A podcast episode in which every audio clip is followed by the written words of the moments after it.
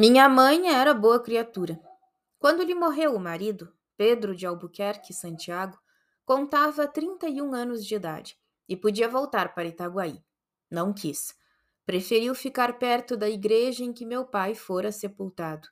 Vendeu a fazendola e os escravos, comprou alguns que pôs ao ganho ou alugou, uma dúzia de prédios, certo número de apólices e deixou-se estar na casa de mata-cavalos onde vivera os dois últimos anos de casada.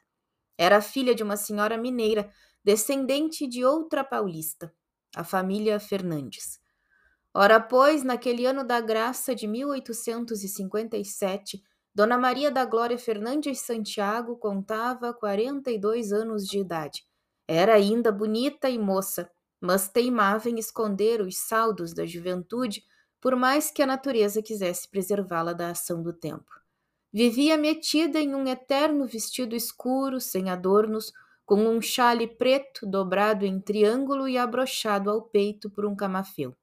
Tenho ali na parede o retrato dela ao lado do marido, tais quais na outra casa. A pintura escureceu muito, mas ainda dá ideia de ambos. Não me lembra nada dele, a não ser vagamente que era alto e usava a cabeleira grande.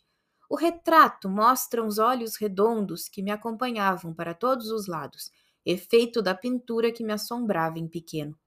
O pescoço sai de uma gravata preta de muitas voltas, a cara é toda rapada, salvo um trechinho pegado às orelhas.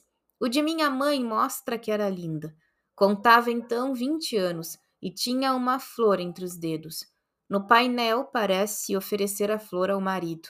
O que se lê na cara de ambos é que, se a felicidade conjugal pode ser comparada à sorte grande, eles atiraram no bilhete comprado de sociedade. Concluo que não se devem abolir as loterias. Nenhum premiado as acusou ainda de imorais, como ninguém taxou de má a caixa de Pandora por lhe ter ficado a esperança no fundo. Em alguma parte há de ela ficar.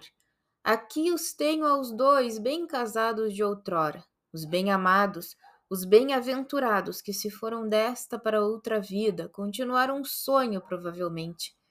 Quando a loteria e Pandora me aborrecem, ergo os olhos para eles e esqueço os bilhetes brancos e a caixa fatídica. São retratos que valem por originais.